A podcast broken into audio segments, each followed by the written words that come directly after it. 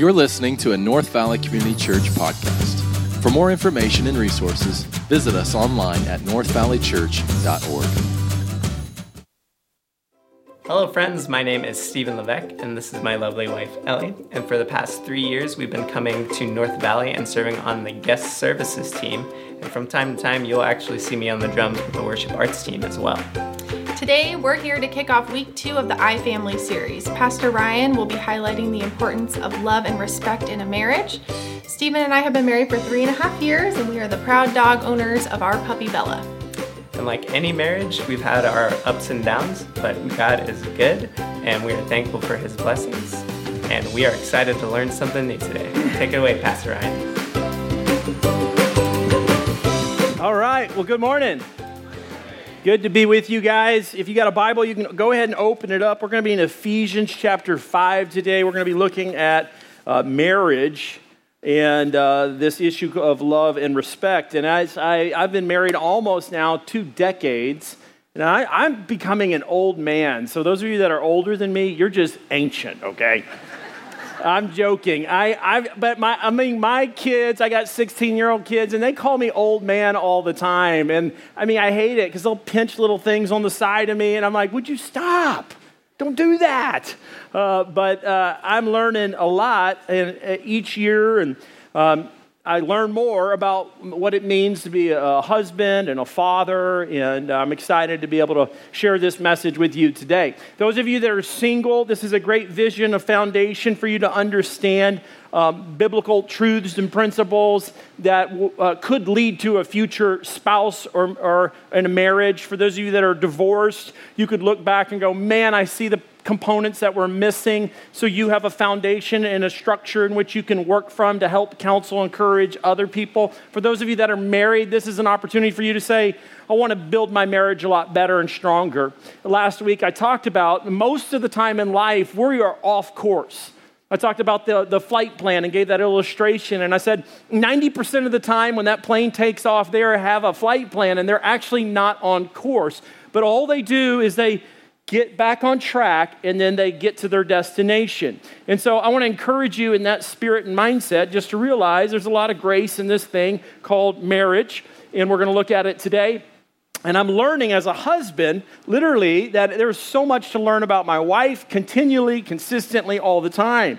We sit on the front porch oftentimes on a, in the morning and we dialogue and we talk. And I think I know her really well. And from, from, from time to time, I'll say, Well, what do you want to do this weekend? It's, we got a date night coming up. Where do you want to go? And then she'll say to me, Where do you want to go? And then I think to myself, This is like, uh, can, can be like Russian roulette because I'm like, if I guess an area, she's like, might not like that area. And then we kind of find ourselves in like, I'm a guessing game. And then she says, I want you to just guess where I would love. And then I'm like, I'm thinking, okay, uh, Mexican food. Let's go to Mexico. I don't like that spot. Oh, okay, great. Um, and so I'm like learning constantly. I heard this story the other day. I want to share it with you. A man was walking along California Beach and stumbled across this lamp, an old lamp. He picked it up and he rubbed it, and out popped a genie. The genie said, Okay, you released me from the lamp, blah, blah, blah. This is the fourth time this month, and it's getting a little old. So forget the three wishes idea. You only get one wish. The man sat down and he thought about it for a while, and he said, I've always wanted to go to Hawaii, but I'm scared to fly, and I get very seasick. Could you build me a bridge so that I, I could drive out to Hawaii and visit over there? And the genie laughed and said, Are you, are you kidding me? That, that's impossible. Think of the logistics of how the support beams at the bottom of the Pacific Ocean give me a break. Think of how much concrete and how much steel that would be. No, no, no, no, no. Make another wish. So the man said, Okay, uh, I'll think of a really good one. Finally, he said, Okay, I've been married and divorced a time or two. My wives have told me that I don't care and I'm incredibly insensitive. So here's what I want I wish I could understand women. I want to know how they feel on the inside and and I want to know what, when they're giving me the silent treatment, what they're actually thinking. And I want to know why they're crying. I want to know what they really want when they say nothing. And I want to know how to make them truly happy. The genie chimed in and said, Did you want that bridge two lanes or four lanes? okay? So that's where we find ourselves trying to understand one another in this thing called relationships and marriage. Ephesians 5:22, here's where we're going to start. Incredibly strong start. Watch this. The apostle Paul, he's going to uh, charge a, a husband and a wife with a divine calling. Ephesians 5:22 says, "Wives, submit to your own husbands as to the help me out, the Lord." Nobody likes that word submit in our culture, and I get it because we think, oh my gosh, power play, uh, chauvinism, domineering. Bible is archaic. No, we have a very different understanding of the word submission in our culture to this culture. Jesus was a revolutionary, promoted women, the elevation of women. The Apostle Paul, Peter, and all those guys did too. The Roman culture was crazy. They regarded women as pieces of property. Same thing with children. And so um, the Apostle Paul is actually a revolutionary here, and we're going to talk about this submission idea. We're going to look at headship as well, but just notice that word as to the Lord. If, if the Bible says that this idea of submission, submitting to some, uh, somebody, specifically a wife to a husband, not just any woman to another man, notice that. Uh, uh, wives submit to your own husbands as to the Lord. It's got to be important. So that's all I'm asking for right now as we read this passage. Are you with me? As to the Lord. Okay, verse 23 For the husband is the head of the wife, even as Christ is the head of the church, his body, and himself its Savior. Today, I'm going to be doing a uh, uh, uh, kind of a membership uh, lunch uh, for folks that are exploring what North Valley is all about. And I always say at the top of the org chart is Jesus, he's the head of the church. But notice what it said as well. It says, just as Jesus is the head of the church, so husbands are the head of the wife. And you wives are out there like, yeah, he may be the head, but I'm the neck. I turn that head where I want. And I get it, okay? But, but this is the language in the Bible, so we're just going to roll with it. Um, verse 24 Now, as the church submits to Christ, so also, wives submit in everything to their husbands. You're like, in everything? Everything conditioned on he's being loving, that he's laying down his life. And so Paul's gonna be like, wait a second, I don't wanna give a power trip to the husbands here. Let me clarify. Verse 25 Husbands, you're gonna have to love your wives as Christ loved the church and gave himself up for who? Her. So husbands are called to this high calling of headship where they're laying down their lives, they're living sacrificially, they're loving, giving themselves up for their spouse and for a purpose. What's that purpose? To help her grow in happiness or maybe to grow in holiness. Watch this, verse 26. Verse 26 says, That he might sanctify her, having cleansed her by the washing of the water of the word you know, uh, when I did this uh, marriage ceremony, I always tell the couple, like, look, you think this is going to be incredibly happy days like the rest of your life. But let me, I got news for you. Like, marriages, you got two kinds of marriages. You got uh, hard marriages, and then you got bad marriages. And we'll talk about that in a little bit. Hard, marriage is hard work. If you want your marriage good, you, you got to put in some hard work. God calls us in marriage, some of us, to marriage, not for simply our happiness, but for our holiness. And the holiness calling, right? I mean, come on. When you get married, don't you realize how much you sin? Like you realize, like, oh my gosh, my spouse keeps bringing this up. Ah! Or when you have kids, you realizing how incredibly selfish you are. Those of you single, you're like, I'm not selfish. Yes, you are. You're very selfish. have a kid, and then you're going to find out, oh my goodness, I am so selfish. Get married, then you find out you're even worse. But see, so what is the Christian message? That there's God's grace, that there's this unconditional covenant commitment, and it reflects the very nature of the gospel, and it reflects the mystery of Christ and his love for his church. So watch this. This is what the Apostle Paul is going to say. You're, men, you're going to lay down your lives. You're committing to help her, not in just happiness, but in holiness. And when there's holiness, there's happiness. There's no greater spot to be in life, right? When you're in line with your design. The happiest people on the planet are the people that are walking in the greatest level of holiness. I mean, why would it not be that way? If he's creator, we're the created. It kind of works that way. And so here's what we see, verse 27. So that he might present the church to himself in splendor, without spot or wrinkle or any such thing, that she might be holy and without blemish. Verse 28 In the same way, husbands should love their wives as their own bodies. He who loves his wife loves himself. Verse 29 For no one ever hated his own flesh, but nourishes and cherishes it, just as Christ does the church, because we are members of his body. Verse 31 Therefore, and when there's a therefore, you ask what it's there for. Therefore, a man shall leave his father and mother and hold fast to his wife, and the two shall become one flesh. Foundational, crucial. One of the most important Bible verses in our generation is that one right there. Because marriage is atta- under attack in American culture, it's under attack in, on a global level, it's attack within the church. Um, the Apostle Paul refers to marriage between a husband and a wife, and it goes back to Genesis in the very beginning. Genesis is a historical record of how things came to be. It is not Hebrew poetry, it is a historical narrative. The Apostle Paul goes back to this foundational, crucial, foundational scripture proof text about what marriage is all about. What is it? It's one man, one woman, for one life, for the glory of God. That's what it is.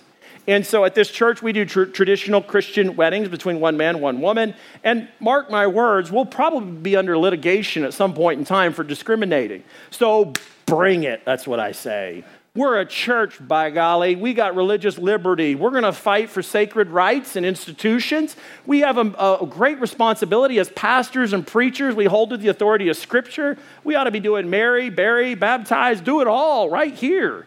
That's our right. That's our constitutional right. It's our religious liberty. It is also in the foundations of what the Apostle Paul is affirming. This is what marriage looks like. A man shall leave his father. That means he leaves, he creates his own name, his own family and mother, and they hold fast to one another, his wife. The two shall become one flesh. That's consummation. Pulled the buddy aside right, out, right before he was about to go to the altar. I said, he said, hey, you got to sign my marriage certificate so this thing's legit. I said, Well, you know what you got to do? You got to consummate the marriage tonight because that's the legit side of, of marriage. And he goes, Ain't no problem with that. I said, Okay, good. Just making sure, you know. Oh, I knew full and well he was ready to go, so. uh, verse 32, watch this. The Apostle Paul says, This mystery is, help me out, profound. What's the mystery? Mystery is how a marriage reflects the love of Jesus Christ. Marriage is the, is the greatest powerful ministry, it's a mission. The way, when there's unconditional love and respect in a marriage, let me tell you something, friends, there's deposits of God's grace and goodness into the children, the family, the friends, because everybody's watching. And we all need a God who provides unconditional love. And we as a people need to be people that are in unconditional respect and reverence for our King Jesus. And that's what the marriage does. It amplifies that. Paul says this is a mystery, and I'm saying it refers to Christ in the church. Your marriage shows how good God is that He's a God of grace, that He's a God of covenant, that He's a faithful God, that He's a forgiving God, that He's a gracious God. That's our God. And how do people see that? Well, they actually, they actually see it the clearest when you live it out. If you're an unforgiving spouse and you're not showing off this mystery of the gospel through your marriage, if you hold God's grace back, you're kind of short sighting the goodness of God in what he wants to display. And there's practical ways in how to do this. And so verse 33 shows us how, however, Paul says, closing it down, let each one of you love his wife. He's charging the man, the husband. He's saying, let each one of you love his wife he didn't say respect his wife, not that wives don't need respect, but Aretha Franklin, you know, that R S E P C T, you know, I'm from Arkansas, I can barely spell, but you know, when she sang that song and she sang that song, everybody's like, oh, yeah, women need respect. Well, it was during like a revolution of civil rights and women's rights, and I'm all for that. I think that's really good. But did you know who actually wrote that? I think it was Otis Redding. It was the man was singing it. He was singing it to his wife to say, I need respect. And then what happened in culture is we twist it and we confuse this whole thing. So, my belief, fundamental belief, is that most of you do not understand the incredible importance on how to play this thing out called the marriage that makes a powerful, influential marriage. That is what iMarriage is going for. An influential marriage is unconditional love, unconditional respect, the man, the, the husband needs that respect. The wife needs this unconditional love. Paul doesn't say, however, let each one of you husbands respect his wife. Why? Because he naturally is a, he loves respect, so he's naturally going to do that. Um, not all the time, but he, he will do that. Uh, love for a man, yeah, I mean, how many times have you heard this before if you're married? I just don't feel like you love me. I'm like thinking like, oh my gosh, I do love you, sweetie. What are you talking about? What does she mean by that? It means I got to learn how the Bible says to live with an understanding way to demonstrate that love. And then, and let the wife see that she, help me out, respects her husband. So, what is an influential marriage? An influential marriage commits to provide unconditional love and respect. If something's not going right in your marriage right now, here's my guess is, is that happening? He said it was a mystery, it's a powerful, and he echoes what uh, uh, the very beginning and the foundation of the idea of marriage, one relationship between one man, one woman. Uh, Jesus echoed the same proof text in Genesis. Paul reaffirms it and then says this is a powerful mystery. And, but, and then he closes it down with there's this unconditional love and respect thing that's got to happen in the marriage. Number two, what is biblical headship? Let me help you out. Biblical headship is this. For those of you uh, wives that are scared of this term, it's simply a divine calling for a husband to provide unconditional love for his wife. Um, it's a heavy calling, it's a hard calling. Uh, what that looks like for me is like if Leslie says I'm being unloving, I should take I should take that seriously. Who's the judge that she that she feels unloved? She is, not me. Well, I show you love. Let me show you how I do it. Let me, I got a history book to show all the ways I love you. Yeah, but that's not how she feels love. So I got to figure out how to flex and, and do it better. But what about the wife? What is the wife's call? Biblical submission is a divine calling, remember, as to the Lord, for a wife to provide unconditional respect for her husband. Unconditional respect. Now, wait a second. Some of you like, I'm married to an, an addict, married to this guy. He's so, so unloving. Should I respect him? You have a respectful conversation to confront him in his sin. You can still be respectful in how you confront somebody in their dysfunction. And you can be incredibly disrespectful. And um, to me, you are disregarding the holy divine calling that God has placed on your life as a wife. And the same thing for the, the husband. How can I be loving to her? She's cheated on me. She did this. She said this. How could I show her love? Well, you lovingly confront her in a lo- loving way to share and to show that things are not working right. So that's the essence of this headship and respect. So, uh, three ways uh, for you husbands to love your wife. Number one, I just say pursue her. When you get married, oftentimes you're like, I mean, the guy said to me, uh, Chris was like, man, I've been waiting for this day. This is, man, whoo, I've been waiting for this day. This is it. And I told him right before we went to the altar right out there in the courtyard, I said, just so you know, Chris, this is the starting point. It's not the finish line. It's a starting point. As soon as you say, I do, you got to keep doing for the rest of your life. And, that's the challenge. And so, men, I want to challenge you to pursue her. Why is that? Um, Genesis, the name Adam and Eve, Eve, her name means the life giver. And she loves life and wants to experience life. And when you pursue her emotionally and physically, and some of you say, Well, I do pursue her physically, and she rejects me. And then you feel incredibly disrespected.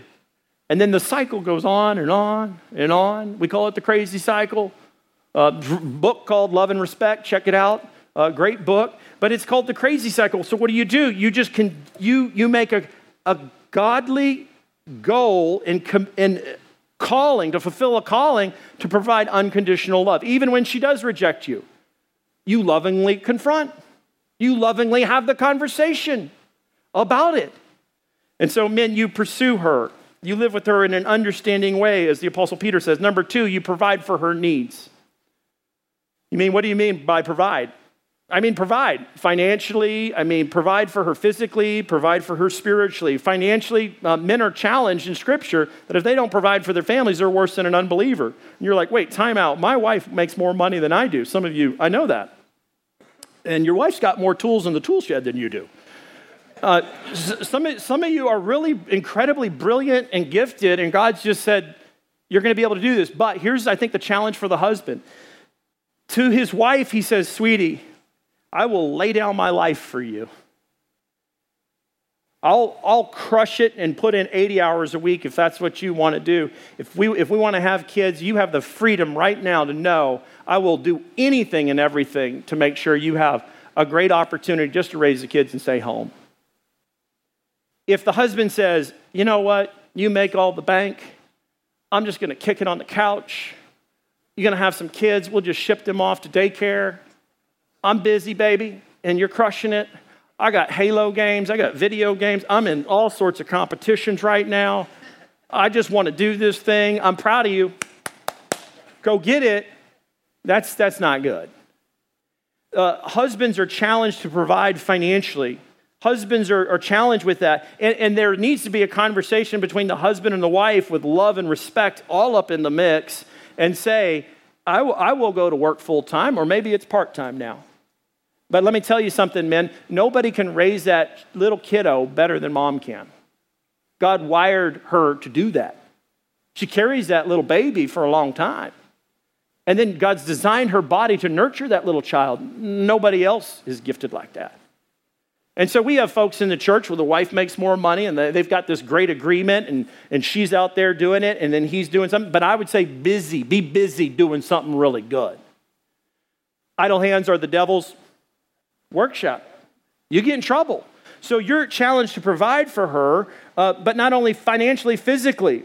You carry, do the heavy lifting. You do things. Men are built generally, not all of you.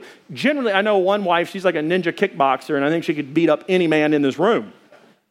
And when she starts coming to this church, I'm going to see if y'all want to have a competition out in the courtyard. So anyway, but she, uh, some, men are challenged to physically, literally provide for their their wives. And listen to me, a, a man is going to gain his strength not by sucking the life out of his wife. A man is going to gain his strength when he spends time with his king. A man is going to gain strength when he walks with other brothers in Christ that are strong. You provide for her. Your wife needs your strength. Your wife, you need to provide, husbands, for your wife.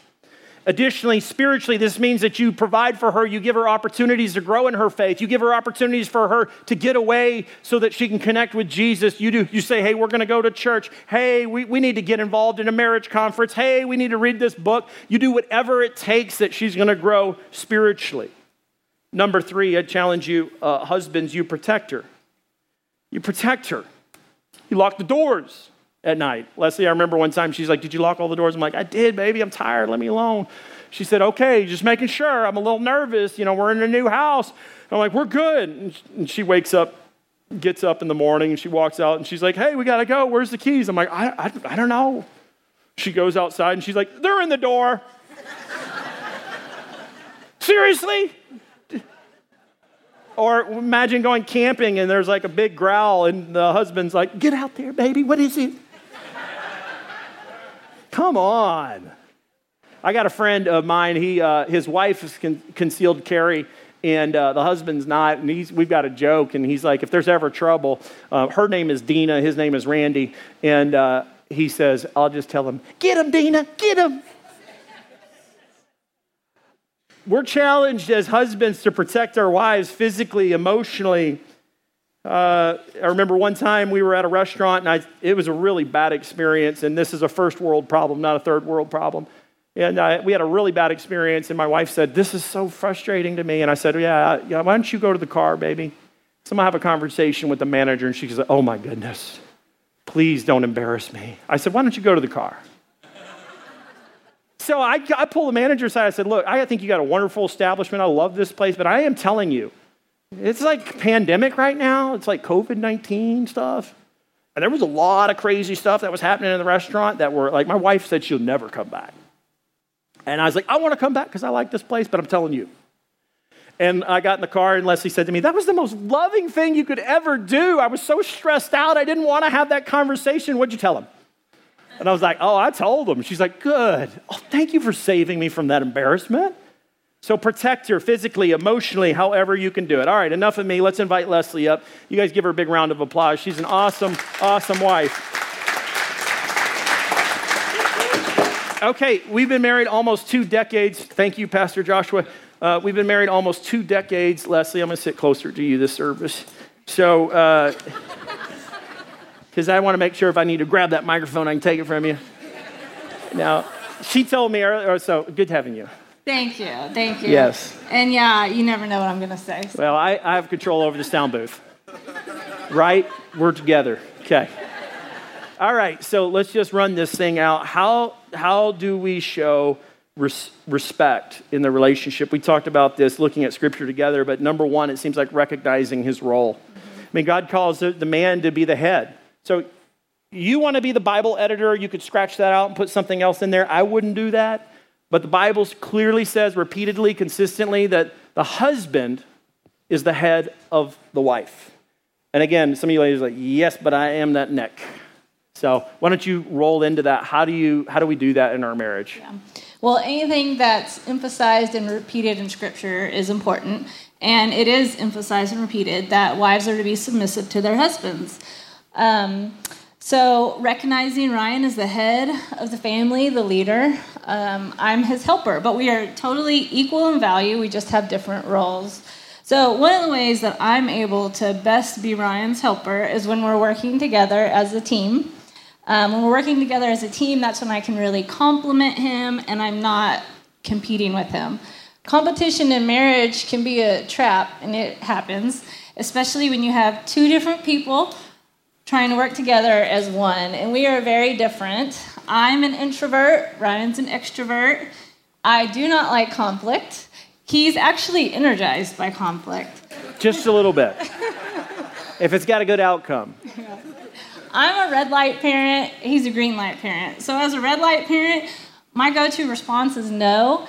And I like a lot of rules, boundaries, structure. Ryan's a green light parent, so his go to response is yes. And actually, his motive is, or his motto is yes, as long as it's not sin. Right, that's it. So that's like two different parenting philosophies right there. Yeah. to me, it's all about the relationship. And I don't, I mean, rules, I mean, rules are good, but not all rules. Well, we need each other. We need, each, we other. need each other. Yeah. And so, Mexico, for example, Ryan shared last week. He went to Mexico with the church on a mission trip, yep. and they had a great trip. He took Sam and Riley. I stayed home with Maya. 16 years old, they are. Yeah. Well, after the trip, they went to a resort, and Ryan decided to go on a meeting for three hours and leave our kids at a resort in Mexico.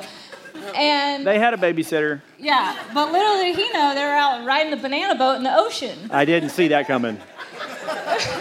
it's but it's it was fun. They told me they had a yeah. blast. Well, it's moments like that where I'm like, I am the better parent here. right, and that, that hurts me, you know, because like I'm like, you know, ask the kids what they think. Right, right. She's like, they are not the judge, and I'm like, true that, true that. But we are we are better together. We need each other, and honestly, when we're working as a team that's when we're at our best and I can really help Ryan. And so the goal for working together as a team is really communicating, listening to each other, and seeking to understand. And seeking to understand and listening are two different things. I can listen to Ryan, but still have my own thoughts, motives, and agenda in my mind. But if I'm really seeking to understand him, then I want to hear his heart on the issue and what he values and where he's coming from.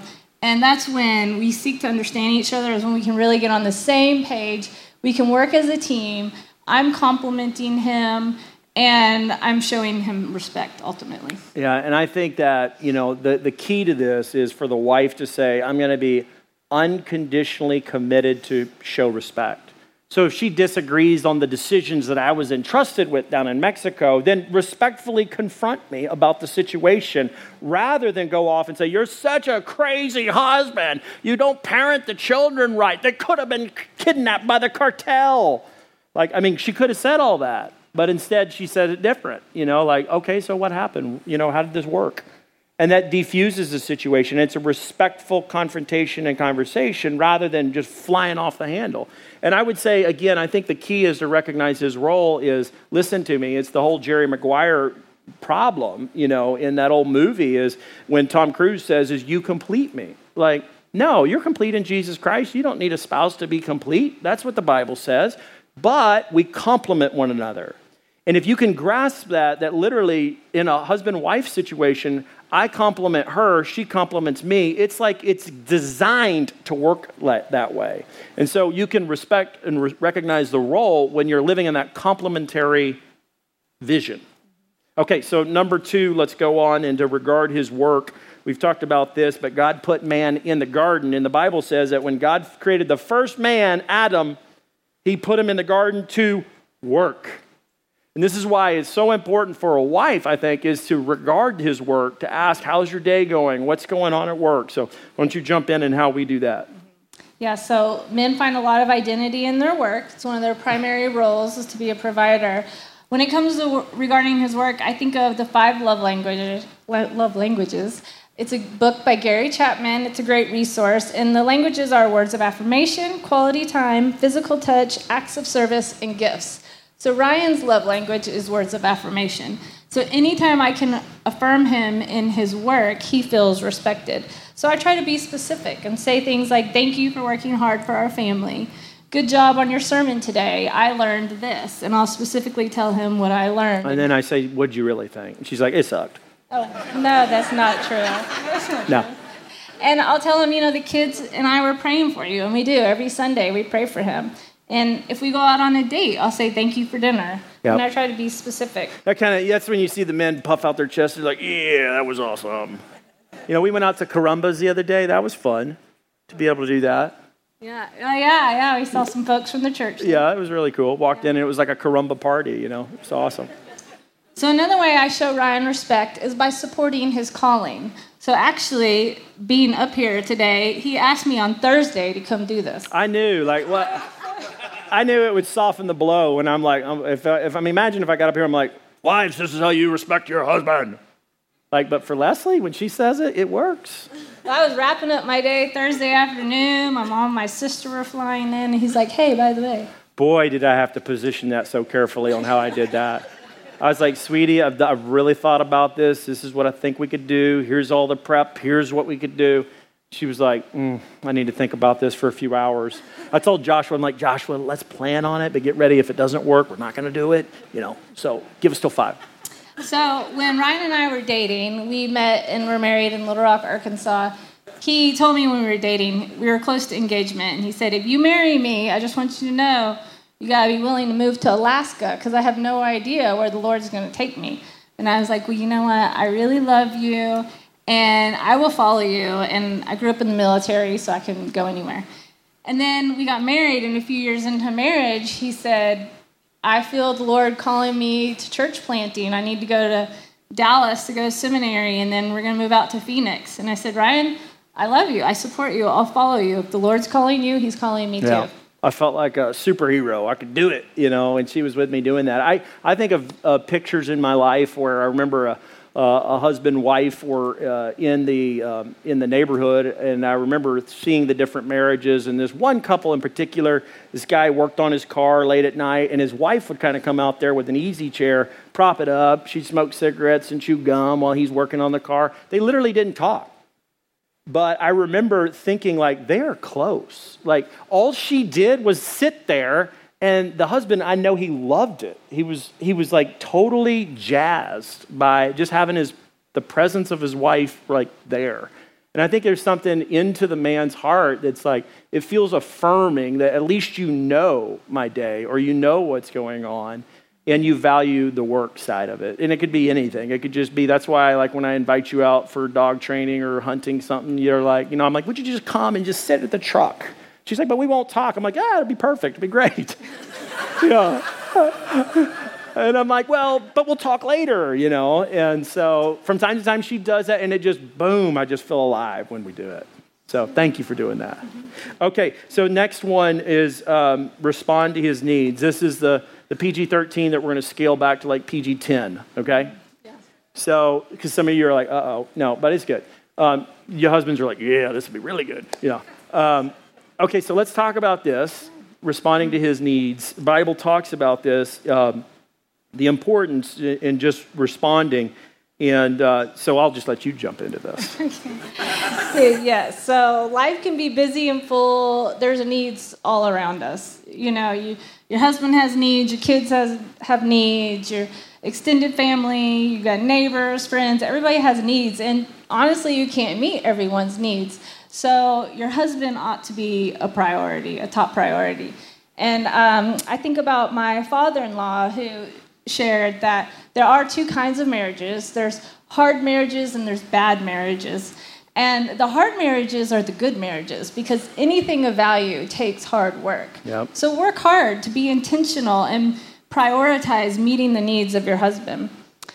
Uh, two areas to focus on that's physical needs and practical needs. So, physical needs, that's physical intimacy.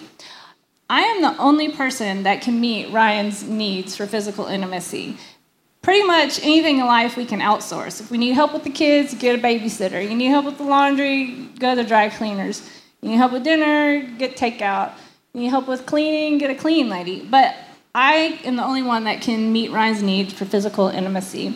And so I want to make that a priority. And rejection is disrespectful and it creates distance and hardship in marriage. And intimacy is a gift, it's designed to keep us close, to keep us stronger, working together as a team. So, um, yeah, I, I want to jump in on that. I think that, you know, like I said, that first point pursue her, pursue her, pursue her. Some of you don't want to pursue anymore because you feel like you've been rejected so many times. You pursue her emotionally or you pursue her physically or you pursue her in some regard and she's just like you know it's like the guessing game with dinner. Hey i want to take you out to dinner tonight. And then you ask your wife well where do you want to go? And she's like i don't know you pick. And then you choose an option and she's like i don't like that. And then you're like oh how about this? I don't like that. And you're just like forget it. You pick.